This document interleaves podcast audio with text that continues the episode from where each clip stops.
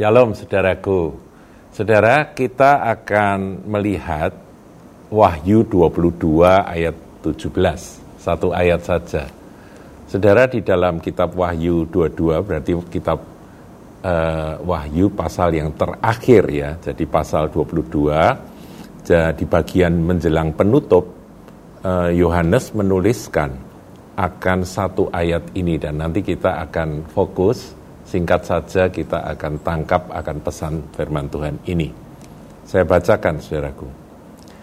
Roh dan pengantin perempuan itu berkata, marilah. Nah kata marilah itu dalam bahasa aslinya dipakai kata erhomai yang artinya kam. Jadi kalau lebih kalau mau lebih tepat kita pakai terjemahan mari datanglah begitu ya. Jadi mengundang, mari datanglah. Roh dan pengantin perempuan itu berkata, mari datanglah dan barang siapa yang mendengarnya, mendengar siapa? Mendengar akan roh dan pengantin perempuan itu yang mengundang, mari datanglah, hendaklah ia berkata, marilah. Jadi orang-orang yang diundang itu setelah menangkap akan undangan itu, ayo undang yang lain lagi, mari datanglah, begitu ya. Dan barang siapa yang haus, jadi ini urusannya dengan haus, saudaraku, barang siapa yang haus, hendaklah ia datang. Dan barang siapa yang mau, jadi haus dan mau. Ada yang haus tapi nggak mau karena curiga, karena eh, apa ragu-ragu begitu ya Orang haus tapi dikasih eh, tapi ragu-ragu itu gini gambarannya. Dia haus ditawari air minum dia pikir ah itu mungkin racun begitu ya. Nah, kalau yang seperti itu ya mereka tidak akan datang. Tapi yang diundang dan haus dan mau dikatakan hendaklah ia datang dan barang siapa yang mau, hendaklah ia mengambil air kehidupan dengan cuma-cuma. Saudaraku, eh, satu ayat ini, saudara, kalau kita renungkan, ini mirip sekali dengan pertemuan Tuhan Yesus dengan perempuan Samaria. Ketika itu perempuan Samaria seorang berdosa yang hidupnya kacau balau, ketemu dengan Tuhan Yesus dan kemudian Tuhan Yesus menawarkan akan air hidup, menceritakan, menjelaskan bahwa ada satu air yang lain yang kalau kamu minum kamu nggak akan haus selama-lamanya kan karena, karena air itu menjadi suatu mata air yang terus mem, menerus memancar sampai pada hidup kekal kan begitu saudara ya.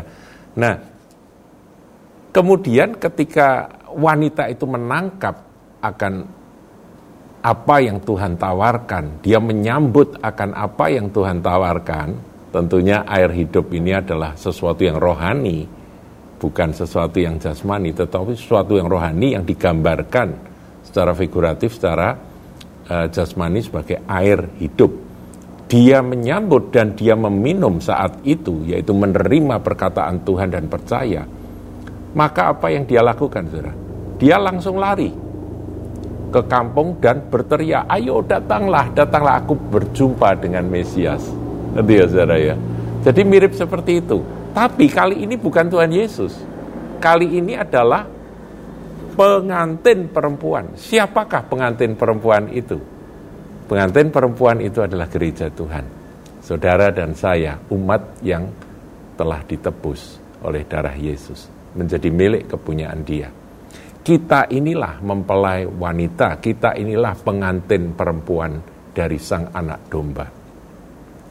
Nanti ketika Tuhan datang, kita ini yang akan men menyongsong dia. Dan kita akan bersatu dengan dia, Kristus sang kepala, gereja, dan gereja, tubuhnya, pengantinnya, dengan mempelai pria akan menyatu dan selama-lamanya kita akan bersama dengan dia. Itu adalah tujuan kekal dari hidup ini, saudara. Nah, Tuhan itu mengasihi umat manusia.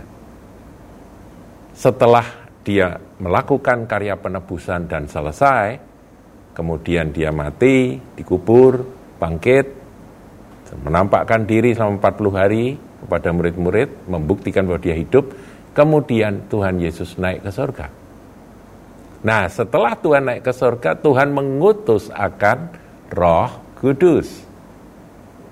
Untuk apa? Mendampingi, menyertai akan calon pengantinnya, yaitu gerejanya ini selama-lamanya. Dikatakan begitu ya.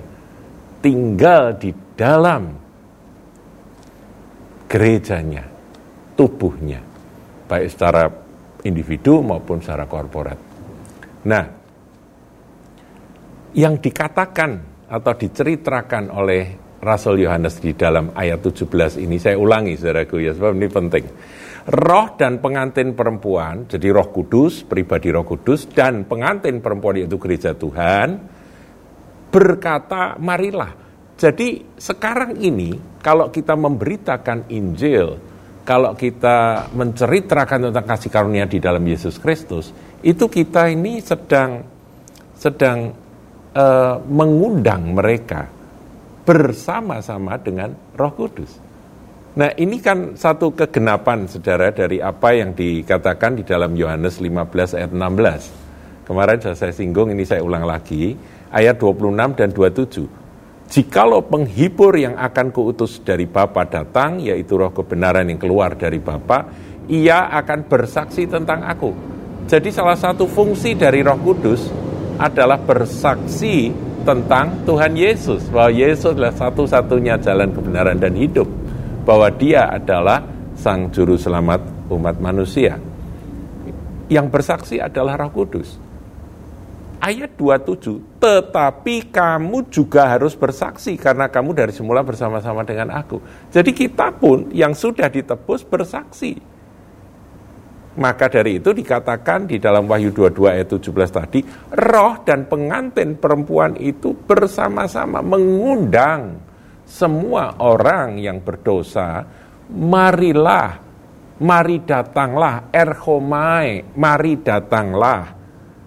Dan barang siapa mendengarkannya, artinya mendengar dan tentunya menyambut ya undangan itu, hendaklah ia pun berkata, marilah jadi terjadi apa ya seperti multi level gitu saudaraku.